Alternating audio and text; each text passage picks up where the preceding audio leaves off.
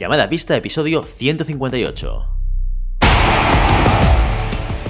Hola, muy buenas y bienvenidas y bienvenidos a Llamada pista, el programa, el podcast en el que hablamos de ese desconocido deporte que es la esgrima. Este podcast está pensado por y para ese extraño la parque especial colectivo de seres humanos que decidimos no dedicarnos ni al fútbol, ni al baloncesto, ni al tenis, ni a ningún otro deporte conocido y que por el contrario preferimos, en pleno siglo XXI, blandir la espada y enchufarnos a la pista. Hoy estamos aquí, un viernes más, una semana más. Maribel Matei, muy buenos días.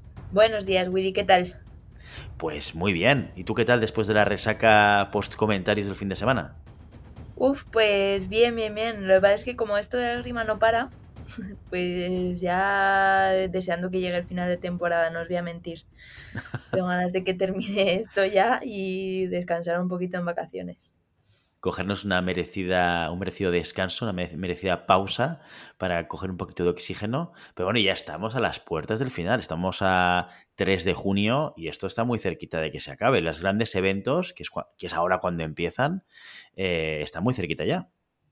Sí, lo que pasa es que luego son tan intensos los campeonatos de España, luego el campeonato de Europa, el campeonato del mundo. Que son muchos además.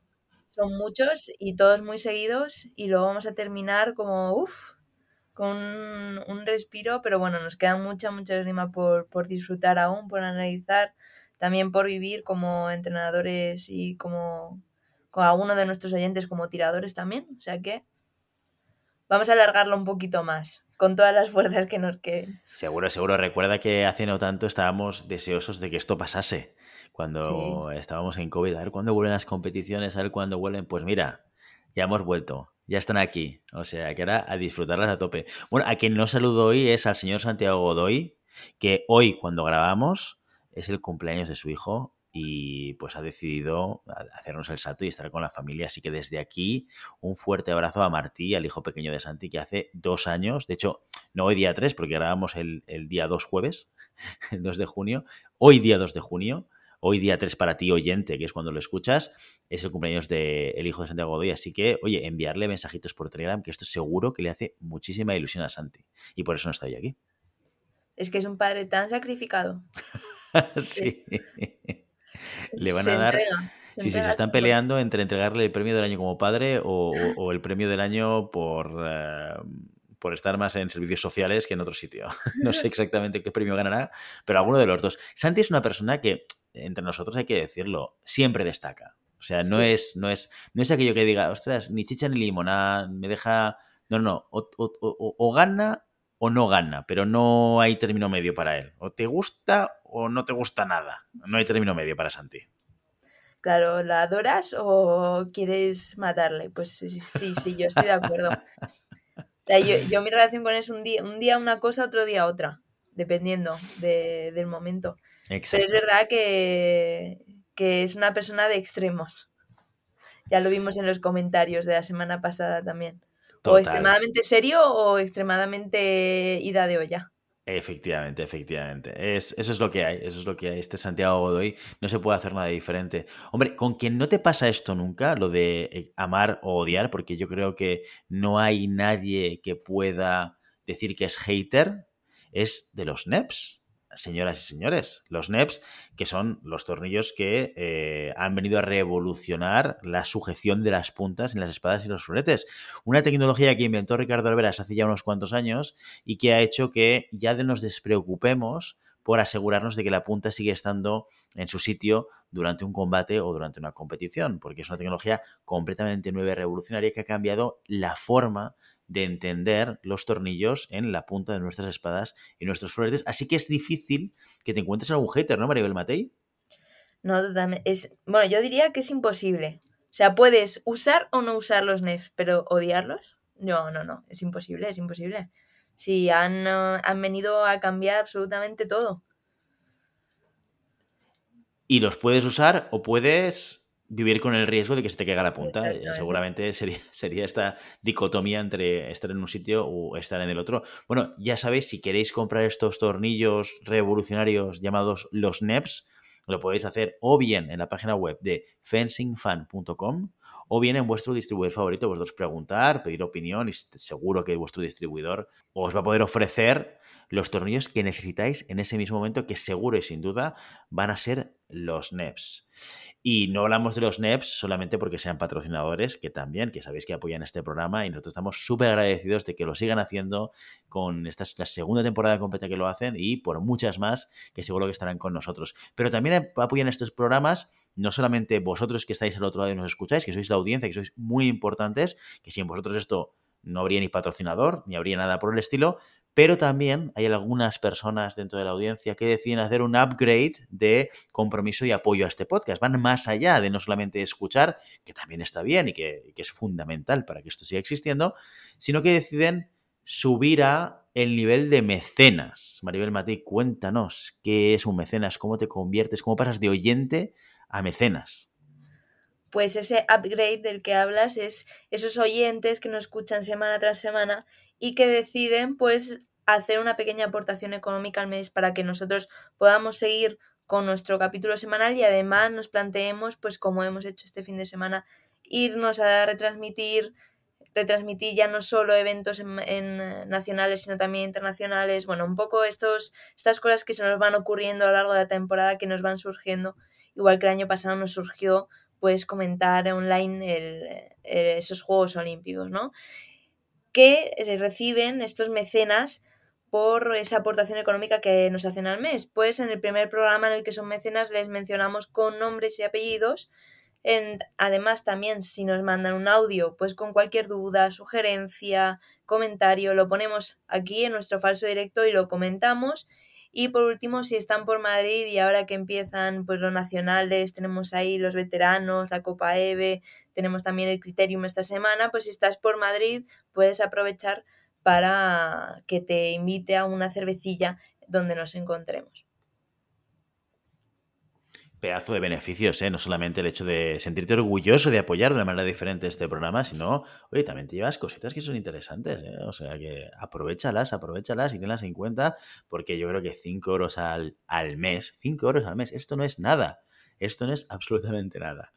Bueno, pues dicho esto y comentado patrocinadores y mecenas, empecemos por el contenido de calidad de este programa, que no son ni más ni menos que las noticias de la semana. La categoría veteranos nos da una gran alegría. España, campeona de Europa de sable masculino.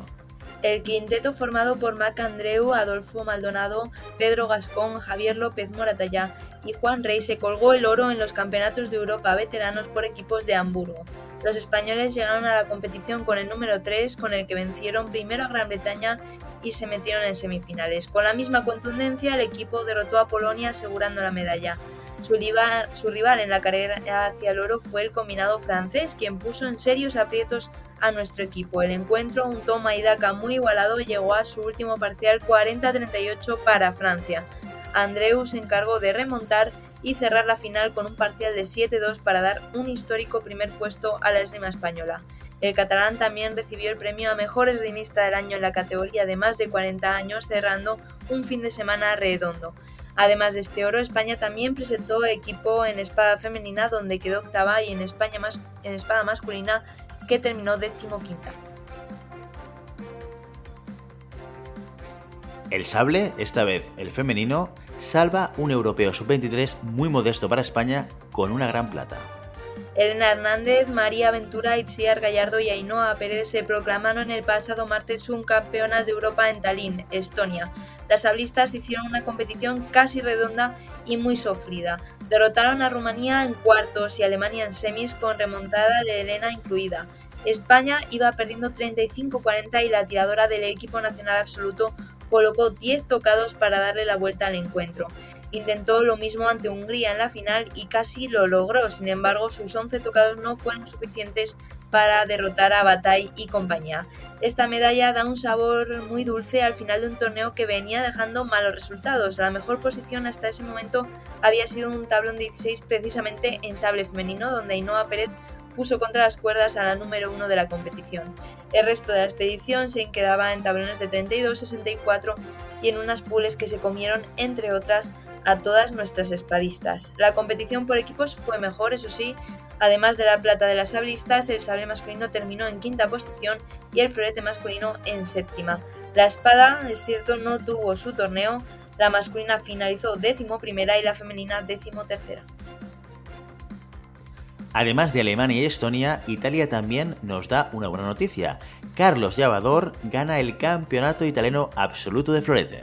El madrileño subió a lo más alto del podio en Cormayer, Italia, el pasado lunes. Aunque no pudo proclamarse campeón de Italia por ser español, Java derrotó para Frascati a grandes figuras del país vecino como Andrea Casara, David de Filipe o Damiano Rosatelli, a quien doblegó en la final 15-8.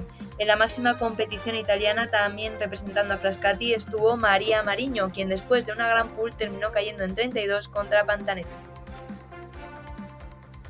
Dentro de nuestras fronteras, la categoría cadete repartió sus títulos de campeones y campeonas de España.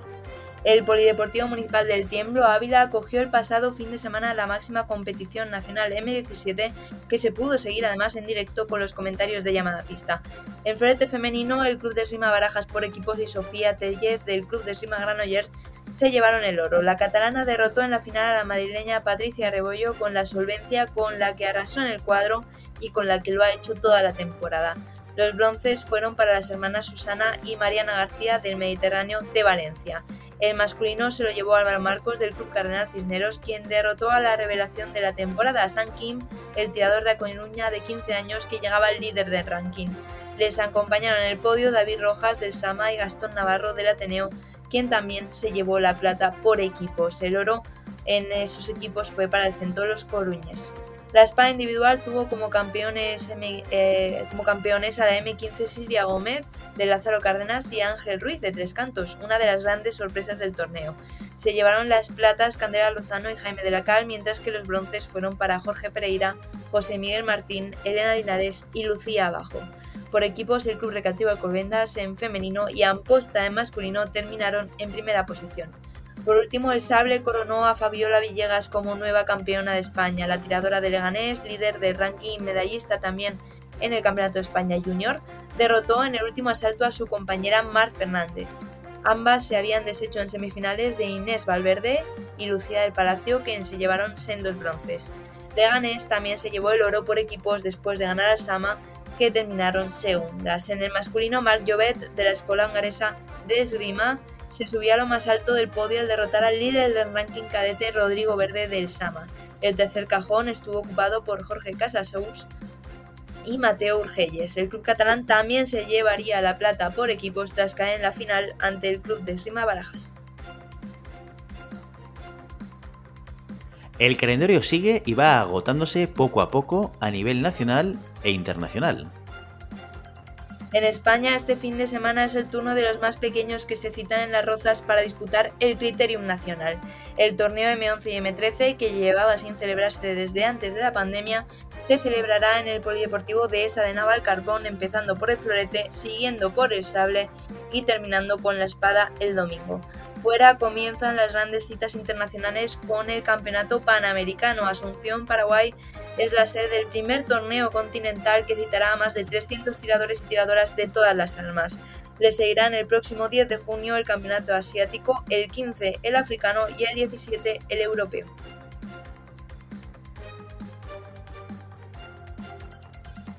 Y hasta aquí las noticias de la semana. Bueno, una semana cargadita de noticias de todo tipo a nivel nacional y a nivel internacional. Oye, muy buenas noticias el, el eh, primer eh, puesto de Carlos Llevador en Italia, ¿no? Sí, yo creo que ejemplifica muy bien cómo ha crecido en estos años que lleva estando allí en, en Italia, ¿no? Llegó un poco, pues, de tapadillo y ahora, después de, de estos años, después de cuatro años creo que lleva ya, pues se proclama, no puede por, ser español, pero se proclama realmente campeón italiano, venciendo a gente muy importante y, esto muestra su nivel de forma de cara a lo que queda de temporada, ya lo vimos en ese tablón de 8 de hace unas semanas y muy buena noticia para él y, y también para la esgrima española que aprende con él. Otra cosa muy importante que pasó este fin de semana, no solamente porque estuvimos nosotros allí para poder comentar las finales, sino también por, eh, por, el tipo de competición y de campeonato, fue lo que sucedió en Ávila, en el Tiemblo. Esa competición nacional de M17, oye, que es una muy buena oportunidad de empezar a echar el ojo a lo que puede ser el futuro de la esgrima española. Sí, yo creo que es muy importante que, que estos campeonatos tengan streaming y a mí me encanta poder, eh, poder hablar de ellos y poder comentarlos primero porque el nivel es alto, el nivel está muy bien. Como entrenadora pues me viene bien saber que se está moviendo por las categorías un poquito superiores y también porque es importante ver a estos chicos y chicas ahora para entender dónde van a llegar en el futuro, ¿no? Entonces ellos van a formar sí o sí, eh, a no ser que, que venga alguien a revolucionar todo, en los equipos nacionales que vamos a ver dentro de ponte 6, 7, 8 años. Y, y, realmente es importante ir son, que nos vayan sonando nuestros nombres, que vayamos viendo cómo tiran, que vayamos viendo los enfrentamientos directos que hay entre ellos también. Así que ha sido una oportunidad pues de ver la cantera y además de disfrutar con ellos, que siempre hace mucha ilusión verles ganar y verles subirse a los podios tan pequeñitos. Sin duda, y sobre todo también, oye, el, toda la organización que hay alrededor de un evento como este, que es como tiene que ser, dándole la importancia, la visibilidad y la experiencia más allá del tirar, que evidentemente también es importante, pero que todo el, eh, todo el evento, no, no, el campeonato, sino el campeonato entendido como un evento, eh, tenga y recoja todos aquellos elementos que hacen que nos apetezca ir a verlo, ¿no? La música, el entorno, el hacer las finales en un, eh, teatro en el cual tienes la pista en alto y tienes a la gente sentada de tal manera que puede ver el asalto y puede seguirlo, los comentarios, en este caso con nosotros, ¿no? que también le da eh, eh, una cobertura al evento eh, lo cual hace que bueno, pueda ser más interesante. Así que, oye, un, uh, felicitar a toda la organización y a toda la gente que estuvo detrás de haber sido capaces de organizar este evento de la manera que lo han hecho, porque creo que esto debería ser más una normalidad que una excepción. En, tan, en, tanto en competiciones de este nivel, como puede ser cadetes, como en competiciones eh, de, de, M20 o sub-23 o, lo que, lo que hiciese falta, vamos, sin duda alguna. Sí, además yo creo que en eso sí que hemos mejorado a lo largo de los años, ¿no? En la, la, espectacularidad, ¿no? En hacerlo más atractivo para el público. Aún queda mucho para que a una persona ajena a la eh, le apetezca ver algo relacionado con la esgrima, porque al final tenemos un deporte complicado, que son muchas horas, que, bueno, eh, ya sabemos las limitaciones que tiene la esgrima, pero esto ayuda a que la gente por lo menos cercana a la esgrima, los padres, las madres, eh, compañeros, amigos, pues lo puedan ver, lo puedan seguir y además si, si hacemos los comentarios llamada pista, además aprender un montón, porque Willy, somos unos cracks en esto ya. Bueno, ya por lo menos tenemos recorrido. Todavía identifico cosas que tenemos que ir mejorando. Hay que ir mejorando cositas, ¿eh? Pero hombre, ya se nota que tenemos algo de recorrido comentando, comentando asaltos. ¿eh? Y se nota el trabajo que haces de, de, investigación previa y toda la información que damos.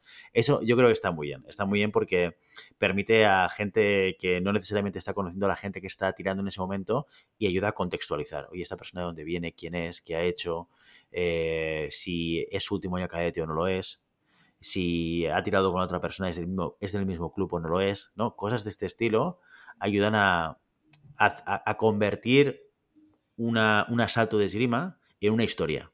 Va más allá, porque ves protagonistas con algo que tienen detrás, con una historia que tienen detrás, ¿no? Y eso luego lo reflejas y lo llevas a la realidad que estás viendo en ese momento, que es esa, ese asalto que, que, tienes que explicar y que tienes que comentar y que tienes que intentar describir para que la gente lo viva.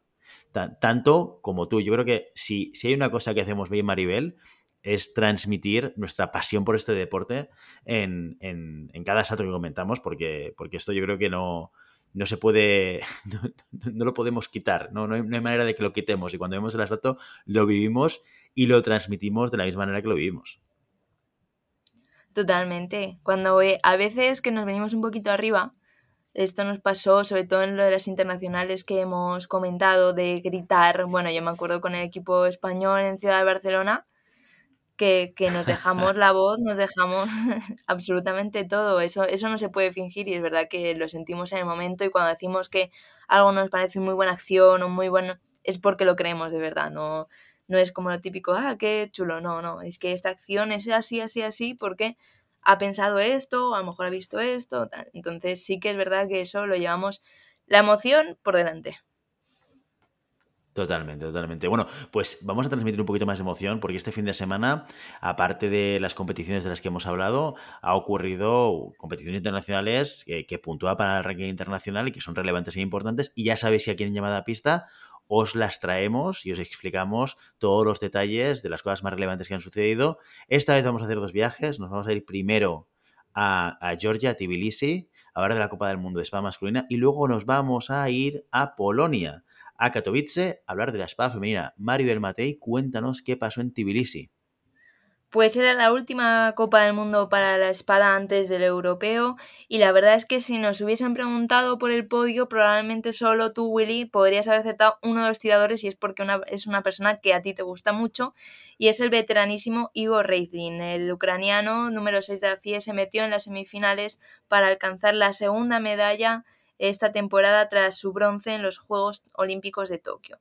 Sufrió eh, en 32 para ganar 11-9 contra Malcotti y también 16 contra Kurbanov, que está haciendo una grandísima temporada. Eso sí, se benefició el ucraniano del pinchazo de Canone que cayó contra el italiano Bismara, al que Reisling destrozó para meterse en estas semifinales. Enfrente tenía a Mate Tamaskoch, el húngaro de 22 años, que consigue su segunda medalla consecutiva, ya hablábamos de él la semana pasada, y también la tercera de la temporada. Derrotó por la mínima 13-12 a su compatriota Andrés Fienocho en un tablón en el que esquivó a los favoritos Rubén Nimardo y Husam El Kor, medallista de la última competición también igual que él.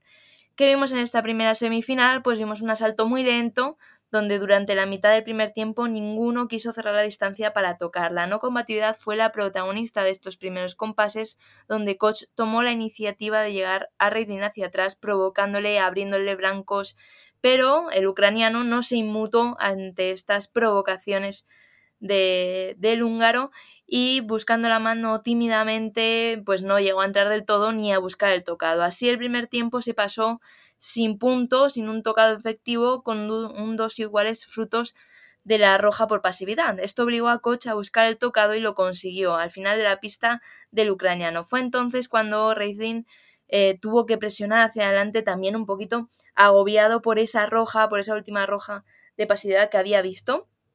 Y la verdad es que el tomar la iniciativa le vino muy bien, igualando el pobre marcador en las segundas acciones a las que los contraataques de Koch no llegaban. La semifinal cambió una y otra vez de signo. De signo. Cuando Reilin se ponía por encima o igualaba, era Koch el que presionaba para buscar el tocado y cuando el húngaro se adelantaba se dejaba llevar a su final de pista, eso sí, sin dejar de buscar su luz. Koch mantuvo la distancia con su guardia adelantada y paró los ataques de Reidlin cada vez más apurados. El veterano no encontró el hueco ni el acierto con la punta, lo que le costó finalmente el asalto 15-9 para el húngaro que se volvía a meter en una final. La otra semifinal fue también muy, muy poco esperada. Allí vimos a un japonés eh, de 32 años Inochi Ito, que consigue su segunda medalla internacional en toda su carrera. La primera fue en 2014, por eso no nos sonaba prácticamente a nadie. Y Ito, eh, la sorpresa de este tablón, pues sufrió para meterse en el podio, eso sí, ganando 12-11 a otra de las revelaciones de la temporada como es el francés López Pourtier. Menos sufrió para derrotar a uno de los cocos de su cuadro como era el también eh, francés Bardenet. Enfrente en esa semifinal tenía otro ucraniano, a Volodymyr Stankiewicz, de 27 años, que ya hizo podio en una Copa del Mundo en 2017, pero que desde entonces no se había colado en medallas. En esta ocasión ganó al grande que tenía que ganar, que era Masaru llamada por solo un tocado, para después merendarse a su compatriota Kokikano en 8. Se libró de Gerli Siklosi, que cayó en 32. En esta semifinal eh, también vimos un inicio un poco lento, hubo no combatividad, pero el ritmo de ambos tiradores parecía asegurar que no llegaría tan lejos como en, el otro asalto. Y así fue, Stankiewicz se puso por delante sacando provecho a su envergadura, que imponía una distancia grande para que Ito llegara a tocar. A pesar de ello, el japonés siguió trabajando, abriendo y cerrando la distancia constantemente recogiendo los frutos de esa movilidad con dos buenos tocados. Stankiewicz, sin embargo, mantuvo el plan con sus salidas desde lejos y, y sus tocados a la mano, El ucraniano fue ampliando poco a poco su ventaja en el marcador. El japonés aumentó la presión, el ritmo de las acciones, sacando partido de, su velocidad de piernas y de que Stankiewicz además se quedara después de fallar la primera acción, lo que le costó muchos tocados. El ucraniano recuperó la solidez que había perdido en esos momentos de gran ritmo, trabajando muy bien en contención y sumando de nuevo en la distancia larga. Aunque Ito siguió buscando cerrar eh, la distancia tanto en el marcador como en la pista, no pudo sorprender a un Stankiewicz bien plantado que esperó el ataque del japonés para salir y despachar el asalto. 15-10 para el tirador ucraniano. En la final fue entonces Koch, el húngaro, contra Stankiewicz, dos tiradores que ya se habían enfrentado en una pool en 2020, lo que muestra el salto de calidad de ambos que en apenas dos años se encuentran en una final después de eh, haber tenido que pasar todos los asaltos, todas las fases de la competición. En los primeros compases de esta final, Koch repitió el plan del final del asalto de la semifinal, irse para atrás con la guardia muy adelantada, presionando mucho con la punta y provocando con el hierro. El ucraniano no entró en ese juego y así pasó el primer minuto también sin tocado. No parecía que fuese a ir a más la no combatividad y no ocurrió. Stankiewicz, igual que en la semifinal, cerró la distancia Koch salió al pie y el ucraniano tenía la punta colocada para adelantarse. Este primer tocado cambió el plan de un Koch que salió hacia adelante sin mucho éxito. El ucraniano estaba sólido, imponiendo una distancia larga, la punta por delante amenazante, para aprovechar cada salida de Koch con contraataques y para dar respuestas. Stankiewicz metió al final de su pista la mayoría de sus tocados, lo que le lo colocó por encima por 7 puntos. Con esta desventaja tan grande, el húngaro tiró de inteligencia. Por un lado, terminó sus ataques directamente con fondo, evitando el paso de preparación donde estaba pillando el ucraniano, y por otro, utilizó la precipitación de Stankiewicz por cerrar el asalto para parar y responder. A pesar de que consiguió rascar puntos, de esta forma el ucraniano terminó cerrando el asalto de la forma que duele, con un cupe a la mano del que Koch no se enteró hasta que vio la luz. 15-9 para Stankiewicz, 15-9 para ese oro de Ucrania en Georgia. Pues dos medallitas que se lleva Ucrania en esta competición, que para cómo están, pues mira, es una muy buena alegría, ¿qué quieres que te diga? Oye, sorpresas impresionantes en esta competición de espada, porque ya es habitual que haya rotación, pero no quedan tantos nombres que quizás no nos suelen tanto, ¿no? Sí, además yo creo que pronostica un europeo y un mundial muy movidos, porque al final faltan eh, nombres fuertes en los tablones más por arriba, vemos como cae Limardo, como cae Ciclosi. Entonces esas grandes figuras se tienen que poner las pilas para llegar realmente al medallero europeo, porque durante toda la temporada estamos viendo unos podios en espada masculina sobre todo, en espada femenina pasa también, pero menos, eh, unos podios muy extraños con gente que no se esperaba a nadie y realmente el europeo, si los grandes nombres se lo quieren llevar, a tener que ponerse mucho las pilas. Bueno, ¿y qué pasó con los españoles? Pues sin Julen Pereira, que ya ha caído, por cierto, a la posición 104 del ranking internacional, pues sin él parece que Ángel Fabregat está tomando la iniciativa en el equipo español, al menos en la competición individual. Cuarta vez consecutiva que el tirador de amposta se mete en el tablón principal, esta vez directamente desde las pools donde hizo todas victorias excepto una.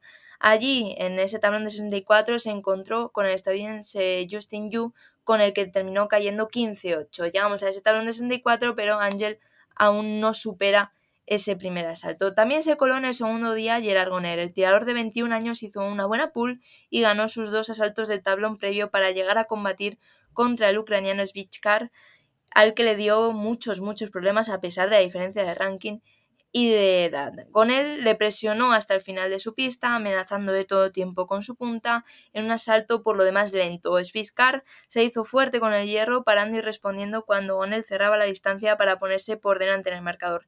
El español, muy móvil, logró igualar el asalto aprovechando el caos de respuestas fallidas del ucraniano. Finalmente, un ataque en el que, el que dominó el hierro fue clave para la victoria del ucraniano. Nuestro tirador de 21 años, aún así, a pesar de esta victoria, suma una buena experiencia internacional y se iguala un poquito al club de los mayores, llegando a, a ese tablón principal. Por otro lado, Manuel Vargas no pasó el primer asalto de tablón preliminar, mientras que Juan Pedro Romero se quedó más cerca, en previo de 64. Diego Calderón cerró la comitiva al no pasar la fase de pules. Bueno, pues mira, justamente eh, os he hablado alguna vez de, la posibilidad de que Ángel deje la esgrima. No sé si ahora será buen momento, viendo que, que, empieza a coger un poquito de inercia ¿no? y a colocarse en esos tablones principales de domingo. Ya vamos a ver qué tal evoluciona y si realmente, bueno, toma un poco la iniciativa de este equipo español teniendo a Julián Pereira en Honduras todavía, ¿no? Bueno, eh, esto es una Copa del Mundo, ya lo sabéis, cuando hay Copa del Mundo disfrutamos de la esgrima individual y de la esgrima por equipos. María Matei, ¿qué pasó con los equipos? Pues los equipos Japón se hundió totalmente y Suiza triunfó. El equipo asiático cayó contra Israel en 8 en un encuentro igualado que no pudo cerrar y con esta baja en el tablón Suiza que llegó como un cañón a semifinales tras derrotar a Ucrania tuvo más, tuvo más sencillo llegar a la final contra Hungría. Lo que pasó en esa final fue eh, todo mérito de los suizos. Se enfrentaron a una Francia que fue totalmente dominada por Heinzer, Bayard y Malcotti y eh, finalmente se llevaron el oro los suizos, plata para Francia y bronce pues eh, para Hungría, esa selección que había perdido anteriormente con Suiza. El conjunto de los Azzurri, los italianos, que había ganado Corea para meterse en semis, no pudo en un último gran parcial de ciclosi pues llevarse ese bronce que finalmente fue para el equipo del campeón del mundo. Por último, España arrasó a Irán en 32 para caer por muy poquito ante Hungría en 16. Juan Pedro Romero, el cierre español, se quedó cerca de dar a sorpresa ante Nagui, pero se quedó a cuatro tocados del milagro. El conjunto terminó decimocuarto tras ganar a Egipto y perder contra Polonia. Bueno, pues hasta aquí la competición de espada masculina, esta Copa del Mundo que disfrutamos en Tbilisi, en Georgia. Y ahora sí, nos vamos a en Georgia. Siempre digo Georgia, ¿eh? Cuando veo Georgia digo Georgia, no sé, me sale el ser bilingüe, Willy. Sí, sí, el ser unilingüe, ¿no? Que al final con un solo idioma te vas al que, al que sabes. Eh, pero ahora sí, nos vamos a Polonia, a Katowice, a hablar de la espada femenina y de esa Copa del Mundo. Georgia lo, lo dirás mal, pero ¿cómo, cómo pronuncias Cato? cómo me pones trampas, eh? Katowice. No, no, es que me parece yo creo que está bien dicho. No, no, yo te digo que está bien dicho porque lo he mirado, ¿eh? O sea, no, no, no es que lo ah, sepa, es que lo he ido a mirar, como se decía, para no cagarla. Porque me, me confío con, con, Georgia, me confío porque sé cómo se dice, pero cuando lo voy a leer, leo Georgia. No, sé, es, mi, cerebro tiene un cortocircuito, ¿sabes? Entonces, pero es Katowice. Katowice. Katowice. Exacto.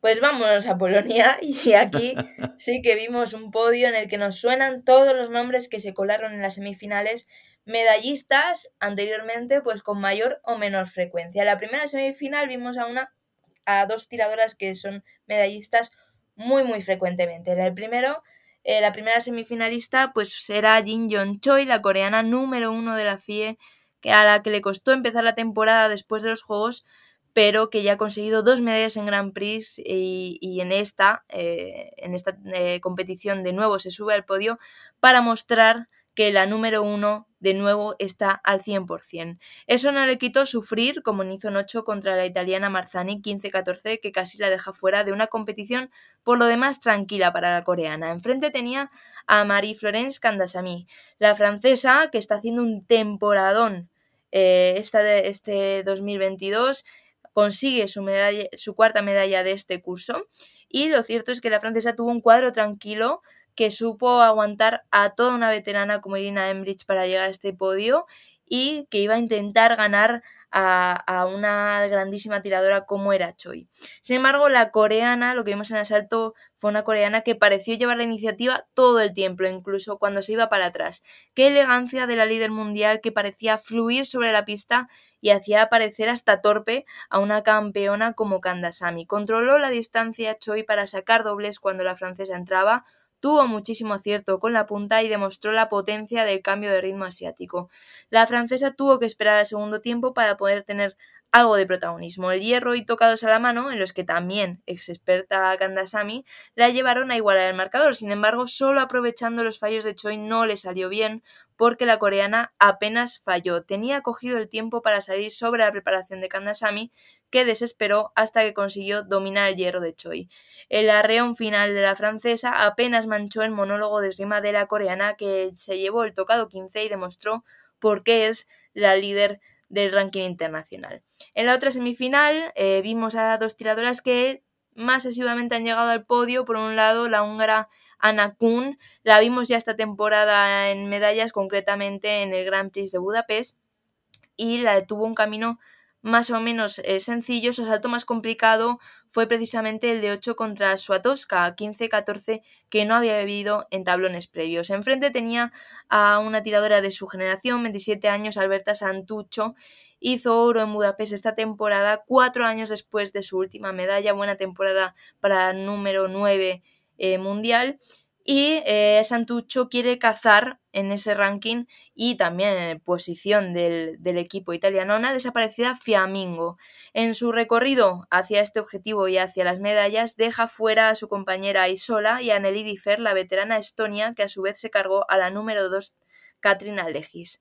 En esta semifinal vimos mucho hierro con grandes paradas por ambas partes muy profundas pero las similitudes entre ambas tiradoras se terminaron ahí. Santucho fue eh, todo movilidad, todo presión, provocativa y delante tenía una Kun muy sólida, muy tranquila y que midió mucho sus movimientos. Sin embargo, la italiana la envolvió en su ritmo rápido, una intensidad en la que Santucho se sintió cómoda y donde la distancia para salir sobre la preparación de la húngara pues eh, se cerró y encontró ese tocado la italiana. Kun floreció cuando el ritmo bajó para leer las salidas de la italiana suman el marcador e intentar igualar la semifinal. La italiana Santuccio lo entendió, volvió a asumir el ritmo incluso por encima del que había demostrado anteriormente y colocó rapidísimos ataques que sorprendieron a la húngara. Con la ventaja que había conseguido con su intensidad, Santuccio se echó para atrás y derrotó con sus paradas todos los intentos de Kun de tocar 15-10 brutal de la italiana que derrochó fuerza. En la final se encontraba, eso sí, con una tiradora muy distinta a la húngara. Eh, Santucho se había llevado el último asalto entre ellas para decir algo en favor de la italiana, la semifinal de Budapest, y se la llevó por solo un tocado. Por tanto, queríamos ver un asalto igual de igualado, igual de emocionante. Eh, Santucho, para buscar este, este oro, empezó como un tren, igual que había empezado la semifinal, pero Choi, más lista, eh, pues impuso una distancia larga y que se fue, hizo que se enfriase un poquito los ánimos de la italiana. El resultado fue un asalto lento en el marcador, pero con ritmo en las acciones que proponían una y otra. Choi temía el hierro de la italiana y tenía razón en temerlo, porque Santucho se puso momentáneamente por delante cuando la coreana trató de cerrar la distancia para tocar en la segunda acción. Choi aprendió de ese primer error y empezó a atacar un poquito más lejos su punta certera ante las respuestas de la italiana que no conseguían llegar por esa distancia. Eh, Santucho se vio obligado a atacar y con la distancia controlada por la coreana, el contraataque y el ataque sobre la preparación de Choi fueron mortales. La italiana siguió sumando con su poderoso hierro, pero no pudo con la punta de la número uno del mundo que cerró el asalto en su final de pista, aguantando como nadie y con la espalda la espada bien colocada. Tocado final magistral, que nadie se lo pierda ni la semifinal ni la final de Choi, porque es una barbaridad, para una competición también magistral de la que sigue siendo la mejor del mundo. Pues impecable la competición de Choi y habrá que verlo. No he visto estas semifinales y finales. Pues te digo, Willy, que a mí no me gusta mucho ver espada, ya lo sabéis, me soy más de prioridad, de velocidad, de de blancos y demás, pero... Tú eres una mujer de acción, tú eres una mujer, de, acción. Pero es que lo de Choi, o sea, yo estaba viendo los saltos y digo, es que esto es arte, lo que está haciendo la coreana ahora mismo. Eh, era una pasada, parecía que estaba parando el tiempo. O sea, verdaderamente a quien le guste la espada, además puño francés, eh, muy estético, muy, muy elástico, quien le guste la espada lo va a flipar, quien no le guste la espada también. Muy bien. Oye, pues mira, voy a aprovechar para hacerte una pregunta después de la review, porque una cosa que comentamos en un programa con Santi que tú no estabas, y luego si me olvido, recuérdamelo, que te quiero hacer una pregunta que creo que pueda aportar valor a la audiencia. Bueno, eh, antes de eso, antes de eso, seguimos con, la competición, porque ya tuvimos también eh, un colectivo de, tiradoras de espada españolas. ¿Qué pasó con ellas? Pues vimos, eh, tuvimos una grandísima noticia en Polonia es que Sara Fernández volvió a encontrar el camino hacia la victoria, volvió a encontrar el camino en ese tablón principal. La española afincada, en Francia hizo primero una gran pool, que no la libró del cuadro preliminar ni de sufrir, pero sí que pues la llenó un poquito el camino. Entró a 64 por la mínima, un 8-7 que le valió alcanzar el segundo día, algo que no había conseguido aún en toda la temporada. Esto nos dice un poquito de la importancia de este resultado y también de la temporada un poquito flojita que estábamos viendo en espada femenina hasta el momento. Sara se puso por delante en ese tablón de 64 ante la china Shen Lin, que no pudo con la intensidad y la presión de nuestra tiradora. Eh, Sara, como decía, se puso por delante, se echó para atrás esperando la salida de la China para sacar el contraataque o la parada. Los dobles fueron en su favor, fueron además muchísimos, y sorprendiendo de vez en cuando con ataques, Sara logró un colchón de puntos que le vino bien cuando la China empezó a apretar para intentar igualar el marcador. La española controló bien la distancia, muy agresiva además, para cerrar el asalto. Así pasaría al tablón de 32, donde tenía también, lo cierto es que eh, fue un asalto extraño. Tenía el asalto muy, muy controlado ante la egipcia Nardin Ehab, sorpresa del tablón al derrotar a Mala Navarria, que es cierto que salió muy móvil, pero tan paciente como la española, lo que nos dio eh, pues un asalto lento donde el primer tocado efectivo llegó al final del primer tiempo y fue precisamente para Sara. Después la española repitió el plan del asalto anterior, irse para atrás, presionar muy activa y buscar el contraataque o la parada. Le salió muy bien a Sara poniéndose 5-2 arriba, sin embargo empezó a flaquear en esa paciencia y la egipcia pues le dio un poquito de su propia medicina, eh, pillándole bien eh, la eh, con, pues, con, con, esas paradas, con esos contraataques. Pero bueno, la, Sara tenía el asalto controlado, brillantes tocados a la mano la mantuvieron por encima al final del segundo parcial y fue en el tercero a falta de 50 segundos donde se le fue totalmente el asalto a la española. Sara dejó entrar mucho a Hub, ya mm, pensando que iba a cerrar el asalto enseguida, que ya estaba muy cerca de esa victoria, y la egipcia aprovechó con grandes fondos, muchísimo ritmo de piernas y engañando con paradas falsas a la española. De ir cuatro arriba Sara a estar igualada con la egipcia y finalmente terminar perdiendo en la prioridad con un ataque muy precipitado en el centro de la pista.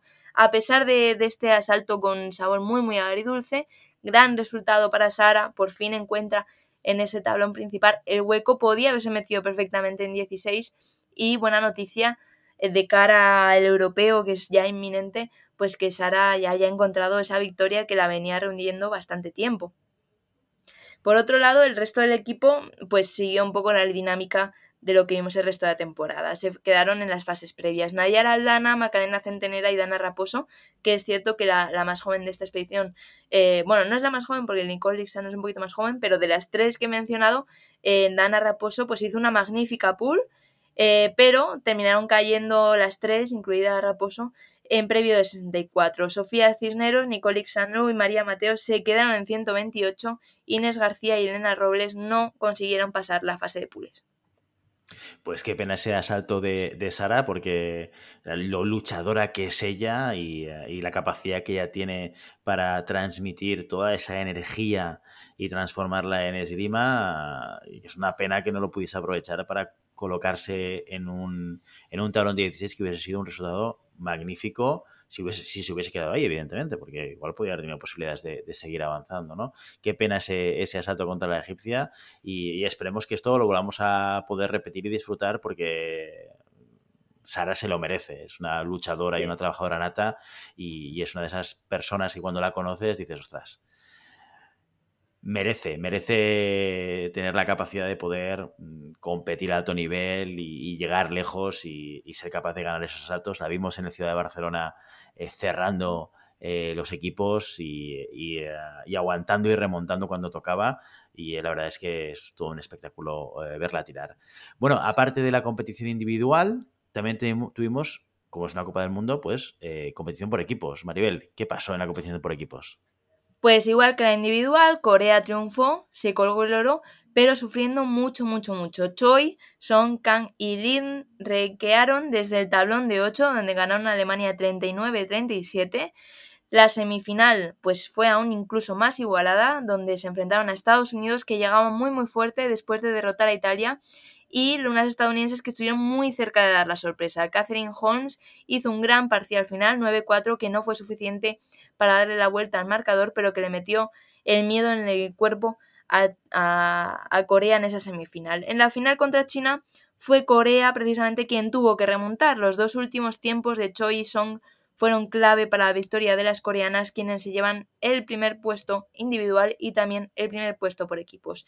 El bronce estuvo entre Polonia y Estados Unidos. El arreón final de Napid Miazga no sirvió para frenar al conjunto americano que viene pisando fuerte para lo que queda de temporada. Fuera del podio, España fraguó una competición muy flojita, cayó en tablón de 32 contra la República Checa, lo que le negó la posibilidad de tirar el tablón por detrás. Muy bien, pues eh, aquí tenemos la competición eh, de espada femenina y, te lanzo la pregunta, Maribel. Y mira, te, contextualizo, porque no sé si escuchaste ese programa en el que tú no estabas, que ya nos confesaste el otro día que cuando tú no estabas igual no lo escuchabas. Hablamos de, la, eh, de, aprender esgrima viendo esgrima, ¿no? Y, y cómo se podía hacer, de qué manera, cómo podíamos incorporarlo de esto dentro de la planificación de una temporada y qué, herramientas podíamos utilizar, ¿no? Y una de las cosas que comentábamos es, ostras, a veces es difícil saber qué asalto mirar, porque si tiene una dificultad eh, la, visualización de una competición a día de hoy, es que no ves asaltos por asaltos, sino ves toda la competición, tienes un vídeo igual, sí que es verdad que tienes semifinales y final, pero normalmente las, las tienes todas juntas, masculino y femenino, ¿no? Y aquello es un vídeo como muy largo, y, ver más asaltos, muchas veces los tienes todos del tirón pista verde, ¡pum! Todos los asaltos de pista verde, ¿no? Pista roja, ¿no? Y, además no sabes ni quién está tirando en ese momento. Y pensamos que sería una buena oportunidad ahora que hacemos reviews y que solo tú te ves muchas, muchos de los asaltos, que hicieses, hicieses una recomendación de un asalto, puede ser más de uno los que quieras, ¿eh? Para que pueda ser utilizado en, eh, una sala de esgrima como un asalto de, de aprendizaje, ¿sabes? Sí. esta es la pregunta que te voy a lanzar. De estas dos competiciones de espada masculina eh, y de espada femenina que, hemos, que has visto, ¿vale? Sí. Y que han pasado este fin de semana, ¿qué asalto recomendarías para revisionar con eh, un equipo de trabajo o con un conjunto de tiradores por parte del entrenador para analizar y ver estrategia y ver táctica? Pues para ver eh, táctica, Uf, es que es muy complicado esto, ¿eh? Porque todos, al final todos los asaltos tienen su lectura y, y mm, en mucho, sobre todo en el grandísimo nivel, que además yo suelo ver semifinales y final, eh, pues casi siempre se puede hacer una lectura interesante de, eh, de los asaltos. Para ver cambios tácticos, cambios tácticos fuertes que se, que se noten, yo diría que el, el Racing Coach, la semifinal, podría ser interesante, pero yo creo que en este fin de semana me quedo con los femeninos porque fueron espectaculares. Choi hizo una competición maravillosa y tanto la semifinal como la final fueron, eh, es que fue rima pura, o sea, muchísima elegancia, muchísimo acierto, em, leyendo muy bien las distancias, eh, los ataques sobre la preparación eh, fueron bestiales, así que yo me quedo con, con, sobre todo con la semifinal, pero también con la final de Choi. Así que si a alguien le, resulta eh, pues útil estos dos asaltos, pues eh, eh, adelante porque son unas obras de arte. También recomiendo, como decías Willy, pues a veces es complicado porque los vídeos son muy largos, son durar 6-7 horas. Primero que vean directamente semifinales y final porque la pista podium suele ser mucho más corta entonces, pues es mucho más fácil localizar los dos o tres asaltos que engloba, que suelen ser semifinales y final. Y también, eh, si a alguien le interesa, Fencing Vision y Side of, Chaos, eh, pues suelen cortar los vídeos y, y, poner tablón de 32, esta tiradora con esta tiradora, este tirador con este tirador. Y a lo mejor, pues por estilo, si conocéis a un tirador que os guste, pues ya podéis ir directamente a su vídeo y, visualizarlo, ¿no? Yo esto me acuerdo que el otro día en la competición le enseñé a las niñas un vídeo de la final de, de, no, la semifinal de Florete de la última competición que llegó un hongkonés que hacía cosas muy raras. Entonces se lo puse, aunque solo fuese por, por curiosidad, porque hacía cosas muy, muy extrañas y, y, a ellas les sorprendió, ¿no? ¿Y qué hace este? Pues eh, al final eh, esos vídeos cortados si no lo hubiese tenido yo saber dónde está, pues no se, habría, no habría podido enseñar. Entonces, Fencing Vision, eh, of Chaos, todo ese tipo de, de, cuentas que se dedican a cortar vídeos a partir del bruto, que es enorme, pues está bien que le echéis un ojo de vez en cuando, pues para buscar tiradores concretos o esta competición me voy a ver el tablón de 32. Pues te ves el tablón de 32 que seguro que hay saltos muy muy chulos, lo que pasa es que aquí en las reviews pues no, no nos da tiempo a hablar de ellos. Pues aquí está la recomendación de Maribel Matei. muy interesante porque a veces, y es verdad, muchas veces lo decimos, que a veces las finales y las semifinales no tienen por qué ser los asaltos más emocionantes de la competición. Esto lo hemos visto en, carnes propias, estando in situ en, la Copa del Mundo de Barcelona y, comiéndonos todos los asaltos y tirando de uno de otro. ¿no? Y a veces eh, sí que es cierto que semifinales y final pues no tienen por qué ser los más emocionantes o los más bonitos de ver, así que merece la pena también eh, seguir a esos tiradores y tiradores que os gustan. Pero igualmente, si tenéis dudas, recomendaciones de Maribel Matei, tres asaltos os he recomendado para que podáis utilizar con vuestro grupo de trabajo y poder analizarlo y poder ver pues diferentes estilos y diferentes dinámicas dentro de un asalto a nivel técnico-táctico. Así que con estas recomendaciones de hoy nos despedimos. Hasta aquí nuestro episodio de hoy. Como siempre queremos invitaros a que os pongáis en contacto con nosotros, nos deis vuestra opinión o nos digáis si queréis que hablemos de algún tema o si tenéis alguna pregunta concreta. Lo podéis hacer a través de la página web en llamadapista.com barra contacto o a través de las redes sociales. Estamos en Instagram, estamos en Facebook y estamos en Telegram con un grupo que es VIP, que para conectarte, para entrar, tienes que enviarnos un mensaje en la página de contacto llamadapista.com, pero que no te dé pereza, que no te dé pereza. Entra en la web, envíanos un mensaje que muy rápidamente te enviamos un enlace para que formes parte de la familia VIP de Telegram llamada pista.